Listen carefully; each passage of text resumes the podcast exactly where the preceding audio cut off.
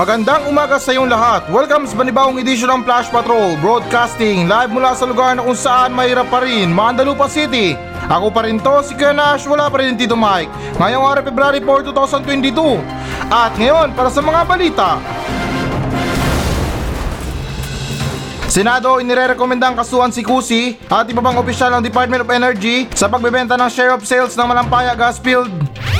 BP Lenny naging pinakamalaking biktima ng negatibong pagmemensahe sa pamamagitan ng online disinformation. Google inimok ang Human Rights, Election Monitoring and Media Organization na i-restro ang kanilang mga website sa Project Shield na darating na halalan. Pasig River Ferry nag-aalok ng libreng sakay. Isang manok nakalusot sa security ng Pentagon. Senado, inirekomenda ang kasuhan si Kusi at iba pang opisyal ng Department of Energy sa pagbebenta ng share of sales ng Malampaya Gas Field.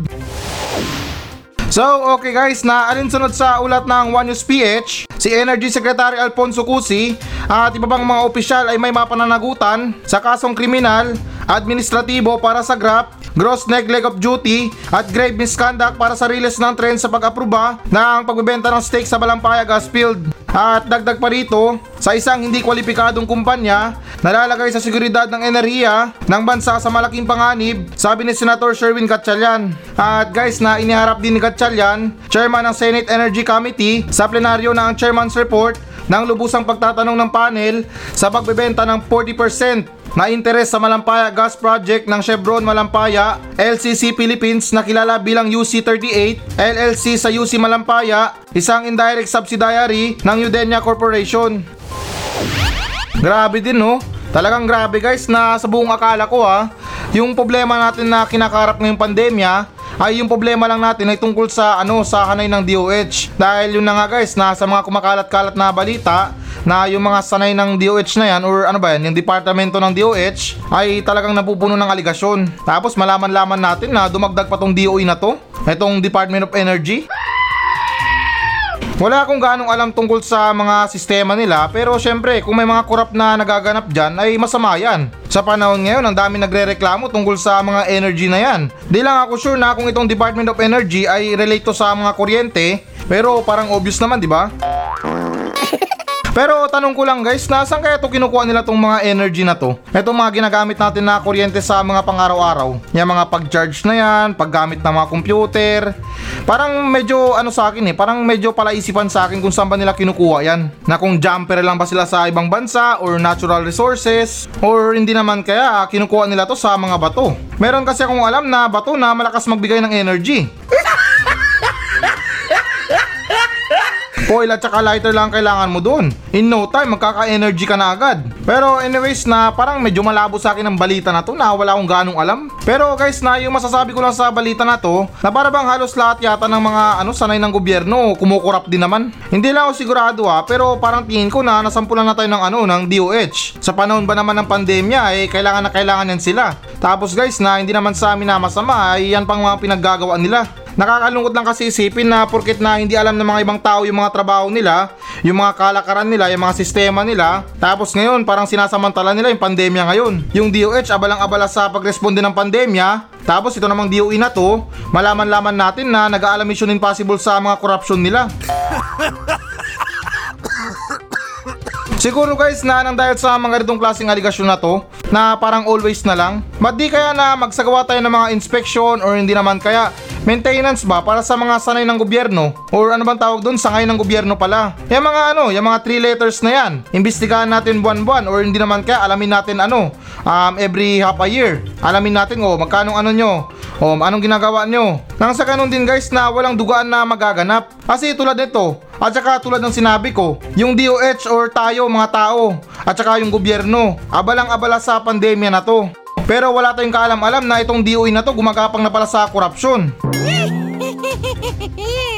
Kaya guys, na tulad ng sinabi ko na ba't di na lang kaya na ano, magsagawa tayo ng mga investigasyon or maintenance para sa mga tatlong letter ng sangay ng gobyerno. Halimbawa na lang dyan yung DOH, DOE, tapos ang DOJ, mga DFA, BBM. Ay, sorry, granted na pala yan. Iniimbestigahan na pala ngayon yan. So yun lang guys ang masasabi ko sa balita na to kasi parang very shocking sa akin ng ano, itong DOE na to na itong si Alfonso Cusi pala ay nagbenta ng ano, ng gas. Hindi ko alam kung anong klaseng gas yan. Kasi guys na syempre sa mga nakalipas na buwan talagang na burnout ako sa mga topic natin tungkol sa pandemya. Tapos ngayon magugulat na lang ako na meron palang corruption na nagaganap sa ano, sa Department of Energy. At oo nga pala guys, by the way, na ito habol ko lang. Comment ko lang sa itsura ni Alfonso Cusi ha. Um, base na rin sa nakita kong litrato kasi syempre na lumabas sa balita, andun yung litrato niya. Tanong ko lang talaga na itong si Alfonso Cusi, sigurado ba talaga tayo na sangkot siya sa mga aligasyon? Kasi sa ulo ng balita, inirerekomenda na kasuhan daw. At yung mga ibang opisyal daw ng ano ng DOE. Eh guys na ito hindi naman sa amin na masama ha, para sa akin lang. Hindi naman sa kinakampiyan pero sa itsura pa lang ni Alfonso Cusi parang kinulang sa energy. Hindi naman sa judgmental ha, pero sa itsura niya pa lang ay talagang tingin ko parang kulang na kulang siya sa energy. Tapos pagbibintangan nila na sangkot sa mga aligasyon, ulitin ko hindi na kayo naawa ha. Mukhang kulang na nga sa energy yung tao, kakasuhan nyo pa. Sunod naman tayo na balita. BP Lenny naging pinakamalaking biktima ng negatibong pagmemensahe sa pamamagitan ng online disinformation. So okay guys, na alinsunod sa ulat ng News Info or ano ba to, Inquirer.net na si BP Lenny Robredo ang pinakamalaking biktima ng disinformation habang si dating Senador Ferdinand Bongbong Marcos Jr. ay benepisyaryo ng positibo ngunit mapanlin lang na pagmemensahe sa social media. At guys, na dagdag pa rito, mayroon na kaming na-curate na mahigit 200 facts check mula noong Enero. Sa kasamaang palad, ang trend ay nagpapatuloy sa kabila ng mga pagsisikap sa pagpigil ng disinformation. Marami ang lumabas bago ang halalan. Sa Mayo, batay sa aming inisyal na pagsusuri. Sabi ni University of the Philippines Journalism, Associate Professor Ibon Chua sa isang pagdinig na isinagawa ng Senate Committee on Constitutional Amendments and Revision of Codes noong Merkules.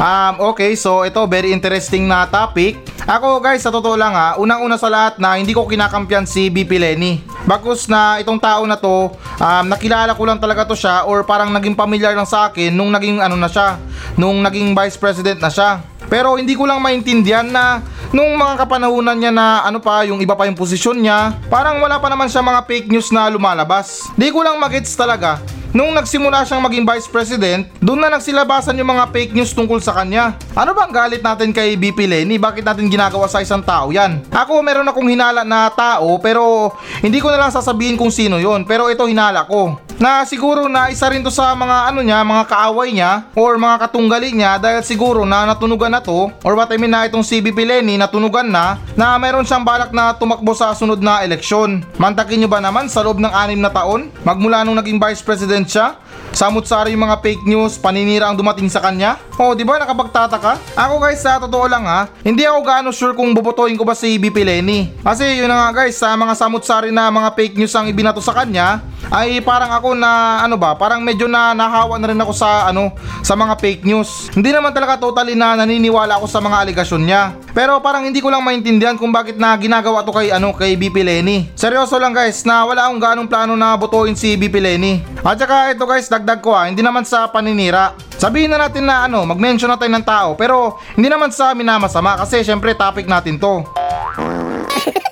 Ulitin ko, ito hindi naman sa amin na masama ah. Ah, talagang buong respeto ko. Kasi guys, na ito mantakin nyo ah. Tama ba na magparinig yung pangulo natin sa Vice President? Tama ba na sabihin niya sa mga tao na oh, kayong bahala. Sinasabi ko sa inyo kapag binoto nyo si Lenny, ewan ko na lang. Oh, di ba anong ibig sabihin nun? Para siyang nagbibigay ng babala sa mga tao na ano ba, yung parang magdadalawang isip na yung mga tao. Na ay, parang kinabahan ako sa sinabi ni Pangulo ah. Sabihin ko ulit, tama ba yon? Na magsabi siya sa maraming tao na yung tungkol sa pagboto kay ano kay Lenny? Tumatak lang kasi sa isipan ko na yung tungkol sa ano, yung sinabi pala ni Pangulo kay Lenny. Ulitin ko guys na hindi naman sa kinakampiyan. Pero ulitin ko ha, na tama ba sabihin ni Pangulo yan? Na yung tumatak sa isipan ko na kayo, kayong bahala. Sinasabi ko sa inyo na kapag binoto nyo si Lenny, na para bang sinasabi niya lang na oh, pumasok ka sa kwarto na yan. Pero hindi ako sigurado kung anong meron dyan. Sabay pahabol na sige ka, baka may aso dyan.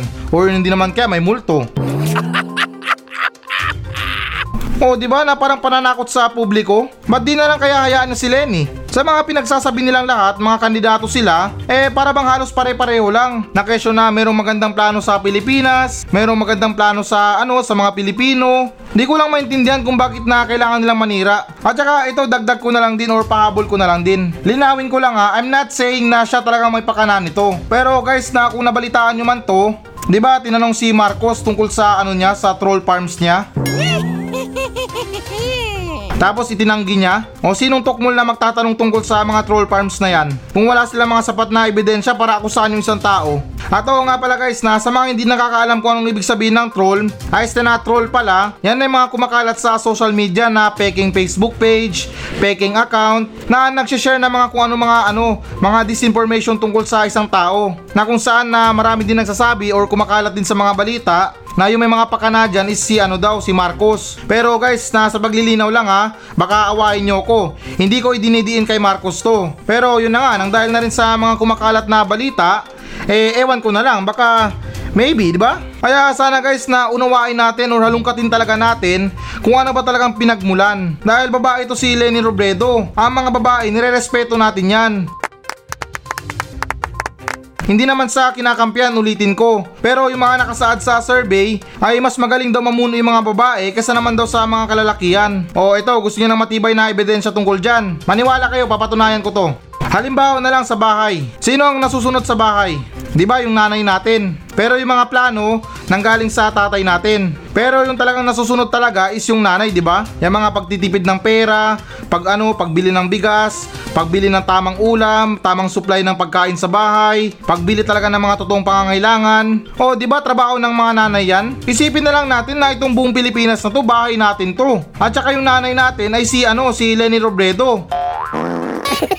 Pagtawanan nyo na ako guys dahil ako para sa akin hindi ko naman sa kinakampihan. Sinasabi ko lang yung ano ko, yung saloobin ko or opinion ko. Dahil syempre guys na tulad ng sinabi ko, biktima rin ako ng mga aligasyon sa kanya. Na dati talagang paniwalang paniwala ako sa mga fake news sa kanya. Yung mga ano, magnanakaw daw siya, bobo daw siya. Pero kung talagang uunawain natin, kawawang kawawa si ano si BP Lenny. Sa loob ba naman ng anim na taon, siniraan lang siya? Parang takot na takot talaga yung kalaban niya na matalo ah. At saka guys na so far na ito alamin talaga natin kung sino talagang bubutuin natin. Ako nandito lang ako para ipaalam sa inyo na hindi ako nanghihikayat para butuin yung isang tao. Ang sinasabi ko rito or yung hinikayat ko dito is butuin talaga natin yung talagang karapat dapat na tao at hindi yung parang mukhang animal. Sunod naman tayo na balita. Google inimok ang Human Rights, Election Monitoring, and Media Organization na iristo ang kanilang mga website sa Project Shield sa darating na halalan. So, okay guys, na alinsunod sa ulat ng One News PH na nag-aalok ang kumpanya ng teknolohiyang Google na magbigay ng karagdagang cybersecurity sa mga organisasyon sa mga organisasyon at individual na nasa panganib bago ang halalan sa Mayo. At guys, na dagdag pa rito na hinimok daw ng Google ang mga karapatang pangtao pagsusubaybay sa halalan at mga organisasyon ng media na rehistro ang kanilang mga website sa Project Shield. Isang inisyatiba na nagbibigay ng libreng proteksyon laban sa distributed denial of service o mga pag-atake ng DDoS. At guys na ang DDoS ay isang uri ng cyber attack na nakamount upang isara ang isang website sa pamamagitan ng pagbaha dito ng mga kahilingan sa pag-access at labis na karga ng mga kakayahan sa paghawak ng server nito. Pinipilter ng Project Shield ang mga nakakahamak na trapiko gamit ang infrastruktura ng Google at mga tools ng DDoS. Kung ang isang website ay na-target ng isang pag-atake ng DDoS, haharangin ng mga server ng Google ang pag-atake sa trapiko upang panatilihin gumamit ang website. Ayos na na, gumana ang website, sabi ng kumpanya.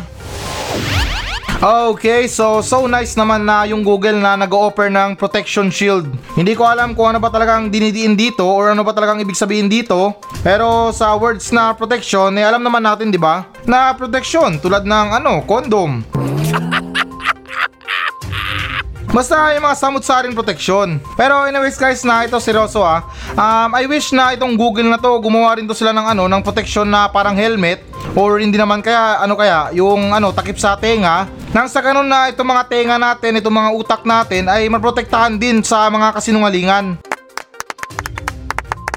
Eh alam nyo naman sa mga paparating na eleksyon, yung mga kandidato na yan, Hindi naman sa pinagdidiinan ha, pero Di naman sa 100% na totoo yung mga pinagsasabi nila. Syempre, hindi naman sa manghuhula, eh para sa akin, talagang meron na, ano, may mga konting budbud ng kasinungalingan dyan. Para, alam nyo na, para makapanghikayat ng mga tao, mga butante. Kasi hindi naman sa amin na masama, karamihan sa mga Pilipino ngayon. Parang makitid pa sa corner yung mga utak. Makitid pa sa iskinita. Makarinig lang ng balita tungkol sa ano sa mga fake news sa social media. Maniniwala na. Um, ano na, papanig na dun agad sa kabila. Tamad lang tayo, hindi tayo bobo.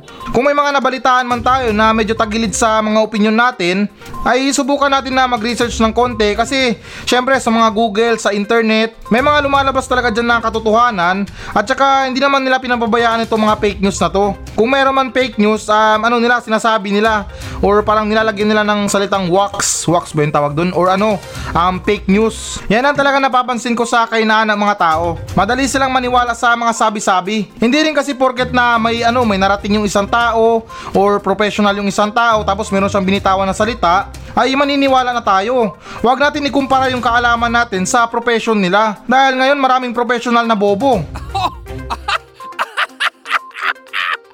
mga professional na bayaran, gumagawa ng mga kasinungalingan para iparating sa ating mga taong bayan. Ulitin ko, hindi tayo mga bobo, tamad lang tayo. Tamad lang tayong alamin yung katotohanan. Dahil kung merong sumagi na balita dyan, or merong mga fake news na kumakalat, karamihan sa atin naniniwala na agad.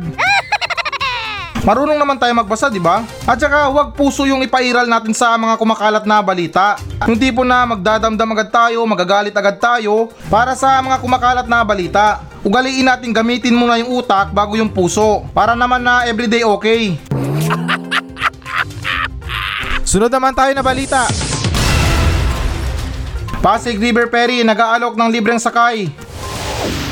So, okay guys, na alinsunod sa ulat ng Coconuts Manila, sa pagluluwag ng mga paghihigpit sa pandemya, inaasahang tataas muli ang trapiko sa mga kalye ng Metro Manila. At guys, na upang mapagaan ang karga ng mga kalsada sa lungsod, nais ng Metro Manila Development Authority or yung ano ba to, yung MMDA, na makakuha ng mas maraming tao na sumakay sa Pasig River Ferry partida libre. At guys, nakalaki pa sa balita na to na mukhang pinalaway ng MMDA ang mga libreng sakay ng ferry mula sa mga terminal nito matapos unang mag-alok ng serbisyo nung nakaraang holiday season.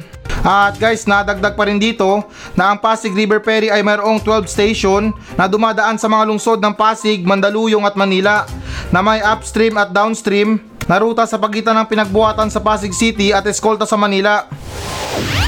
Taray naman ng MMDA, may mga palibreng sakay. Ay, nako. Alam nyo guys, um, ako duda ako sa mga ganitong klaseng gawain eh. Hindi naman sa amin na masama yung kabutihan nila ha. Alam ko naman na nag-o-offer sila or just trying to be nice to the Filipino person in the universe. Pero para sa akin ha, sa akin subok na talaga yung mga ganyan. Ulitin ko, hindi naman sa amin na masama. Eh kasi syempre sa panahon ngayon wala nang libre. Or parang bibihira na lang ang libre. Abay, malay ko ba dyan, eh mga opisyal sa MMDA may balak na tumakbo sa mga eleksyon sa mga posisyon eh ewan ko lang pero uh, para sa akin lang naman di ba pero anyways nalabas na ako dun sa mga gusto nilang plano. Um, gusto ko lang talakayin ng konti itong tungkol sa mga libreng sakay sa ano na to sa mga peri-peri na to. Hindi ko lang alam kung malaking tulong ba talaga to sa mga tao.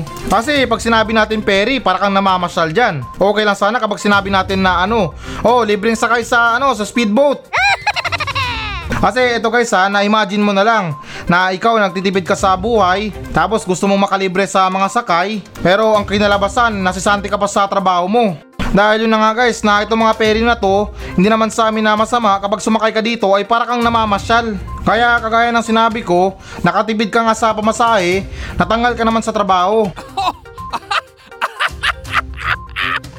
Dahil yun na nga, palagi kang late. Pero anyways guys, na ganun pa man ha, uh, malaking tulong pa rin to sa mga ibang Pilipino para sa mga transportasyon. Especially na rin para sa mga tao na hindi gano'ng nagmamadali. Na parang ano lang, parang trip lang siguro mamasyal or hindi naman kaya, ano, yung relax lang. Kasi pwede rin itong gamitin ng mga tao na meron silang kaibigan na may mga sakit na always late sa mga meeting nila or sa mga meetup. Ang usapan alas 8 pero naliligo pa lang. Kaya parang bagay na bagay rin sa to para sa mga kaibigan nyo na palaging late sa meet up. O di ba at least kung daan-daan yung takbo ng ano ng Perry, yung kaibigan mo na nagmamadali na sa mga kilos niya, pero ikaw relax lang para kang namamasyal lang. At saka guys, napansin ko lang sa Pasig River na to ha.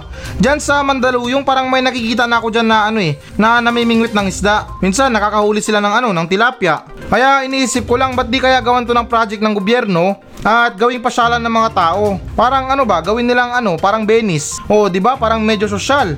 Total, medyo malinis naman yung Pasig River na yan. Ba't di na lang kaya magtayo sila ng mga ano dyan, ng upuan or hindi naman kaya parang ano ba, tawag doon yung kahoy. Tapos magtayo sila ng mga kainan dyan at pwedeng mangisda. Tapos yung mga nahuli mo, doon mo na ipaluto sa kanila. Pero oo nga pala, nakalimutan ko. Masyadong negosyante ang gobyerno. Kaya parang wag na lang. Pero para sa akin na, naniniwala ako na itong Pasig River na to ay meron pa tong mas gaganda. Or what I mean na mas ikakaganda niya. Siguro mga konting pulis pa ang magtrabaho dito para mas gumanda na talaga. Tulad ng ginawa ni Pangulo. Pinaglinis niya ng ilog Pasig yung mga siraulong pulis.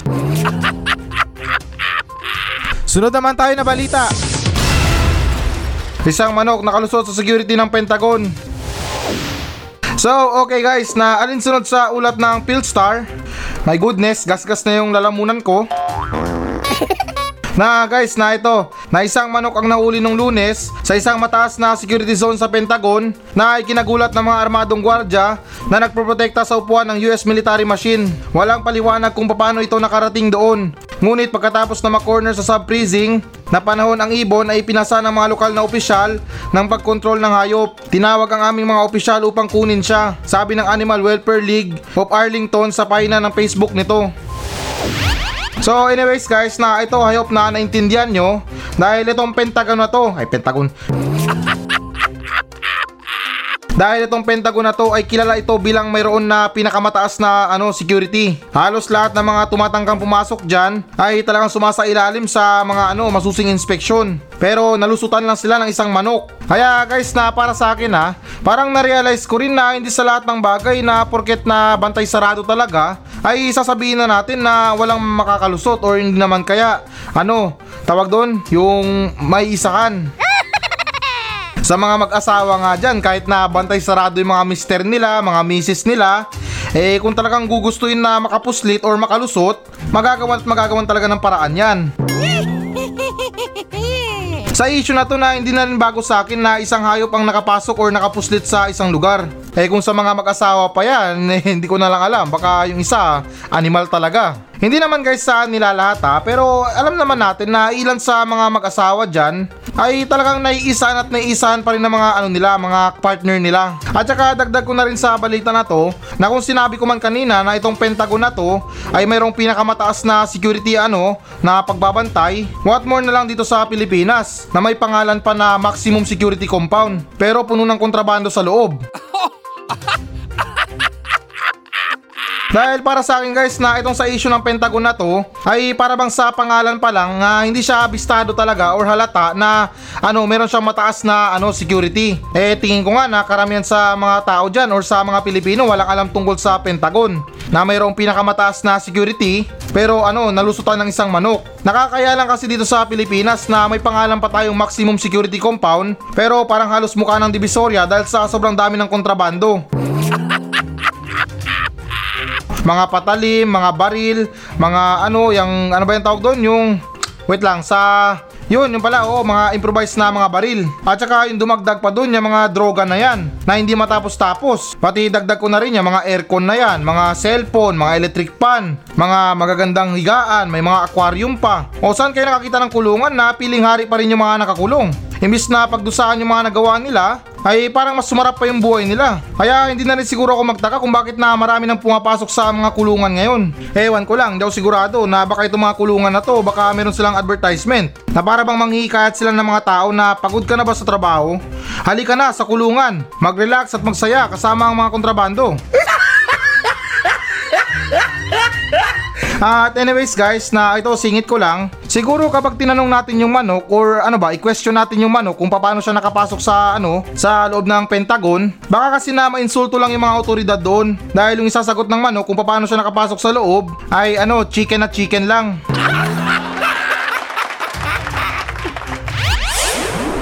So, okay guys, na muli ako si Kuya Nash, host ng Flash Patrol. Ay meron lang akong konting karagdagan tungkol sa aking announcement tulad ng sinabi ko kahapon. Bale guys, na follow up ko to tungkol sa kakaibang package na natanggap ko dito sa station. Dahil tinanong ko guys yung Mandalupa Police Department kung pwede ko ba itong talakayin itong problema ko sa aking programa. Dahil yun na nga guys, na karamihan sa mga audience natin nagmensahe at may mga katanungan na rin kung bakit at ano yung nangyari.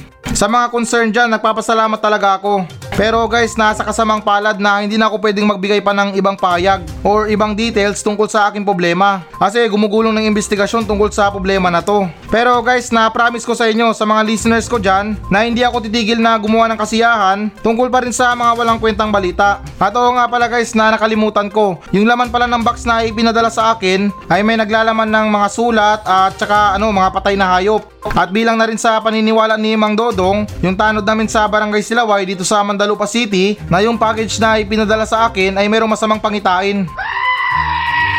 Ayaw ko man maniwala sa ganyan pero guys na iba na yung nag-iingat. Kutob ko lang kasi guys tungkol dito na ito yata yung tungkol sa ano sa mga pinagsasabi ko tungkol sa mga politics. Naniniwala ako sa freedom of speech. Lahat naman tayo may karapatan na magsabi ng gusto nating sabihin. Pero ewan ko lang eh wala naman akong binabanggit na pangalan. Kaya hindi ko rin maintindihan kung bakit na ganito yung ibinarating nila sa akin. Kaya muli guys na pasensya na talaga dahil mawawala muna ang Flash Patrol for 2 weeks. Medyo masaya pakinggan kasi tunog bakasyon na kahit na hindi pa naman. Pero nakakasigurado ko sa inyo guys na pagbalik ko at sa awa man ng Diyos kung magiging okay ang lahat, yung Flash Patrol ay wala ng mga breakups kahit na konektado pa yun sa mga personal ko na buhay. Except lang kung sa mga day off ko at saka sa kung nabasag yung ulo ko. Kaya muli guys na I hope you understand my problem at maraming salamat sa concern dyan. I hope na mailipat ko yung problema ko sa inyo para nang sa ganun ako din maging concern para sa inyo. Hindi, biro lang. Na-relax lang kayo. Magiging okay din ang lahat. Basta kailangan ko lang talaga sundin yung Mandalupa Police Department. Para na rin sa kaligtasan ko at syempre, para na rin sa extra vacation ko.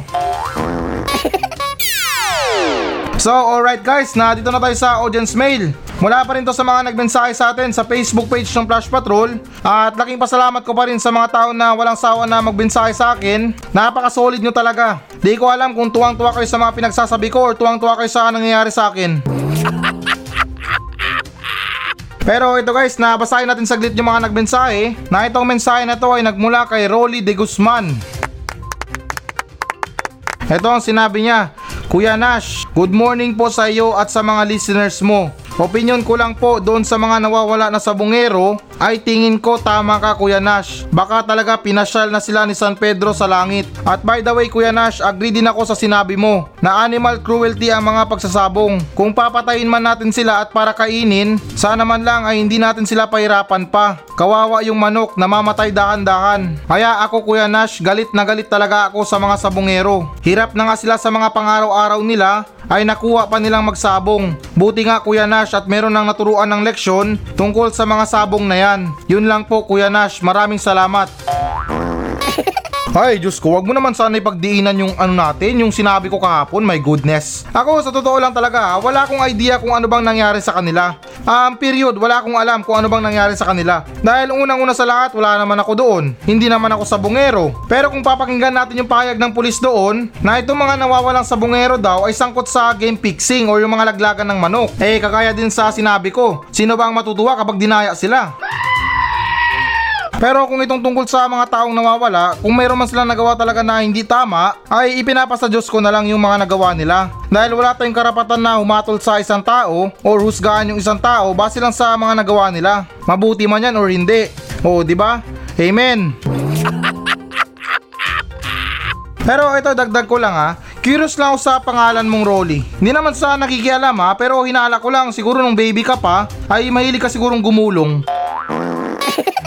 Kaya yung binigay na pangalan sa'yo, Rolly. Alam nyo guys na minsan siguro na yung mga binibigay sa atin na pangalan ay nakabase sa ginawa natin nung baby pa tayo. Kaya hindi na rin siguro nakapagtataka kung bakit na mayroong pangalang Roger. Paano rin kasi, sa tiyan pa lang kinakausap na. May pasabi pa na, oh baby, paglabas mo dito, be good boy ha. Good boy lang. Eh ano ang kabuang kaulugan ng mga oo, sige lang, okay lang, opo, masusunod po. Di ba yung kabuuan yan, Roger? Madalas sinasabi ng mga sundalo na Roger that.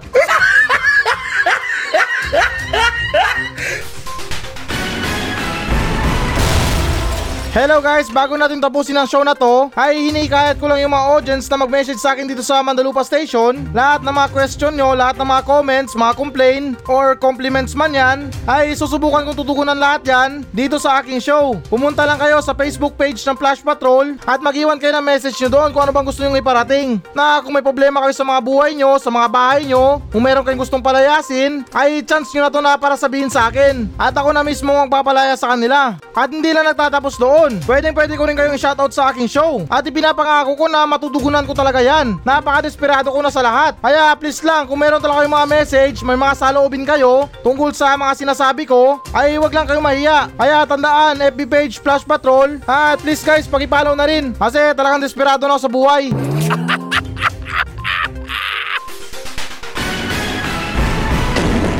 So yan muna mga balita ng Flash Patrol sa araw na to. Maraming salamat sa pakikinig. Ako pa rin to, si Kuya Nash. At maraming salamat ulit. Wala pa rin si Tito Mike. Masayang masaya ako. At goodbye!